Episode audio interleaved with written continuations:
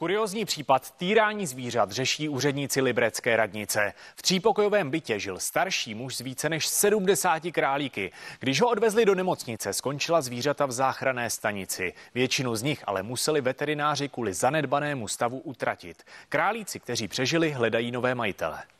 Rostomilí chlupáči obývají hned několik kotců v záchranné stanici. Jsou přísně rozdělení, kluci a holky zvlášť. Na to jejich bývalý majitel nedbal a králičí populační exploze brzy zaplavila celý byt.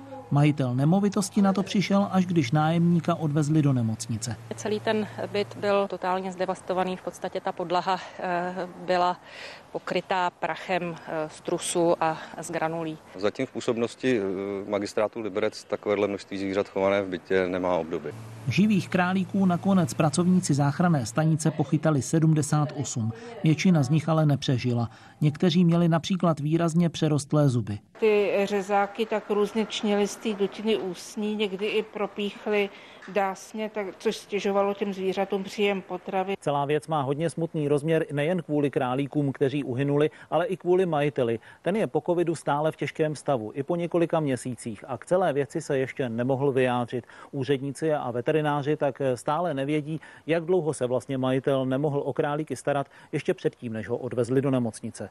V každém případě za to, že nezabránil volnému příbuzenskému množení a tedy i následným zdravotním problémům, teď chovateli hrozí poměrně vysoká pokuta v řádu desítek tisíc korun. Své králíky navíc už nikdy neuvidí ta zvířata propadnou státu, eh, což bude eh, už zanedlouho a my eh, už v této době je proto začínáme nabízet do osvojení. Někteří králíci, jako třeba tady Šmudla, ten je nejhodnější, tak ti už jsou zamluvení, ale dalších 20 je stále ještě k dispozici. Většina králíků ale na fyzický kontakt příliš zvyklá není, i když prý nekoušou, a tak jsou vhodní spíš pro zkušenější chovatele. Libor Tampier, CNN Prima News.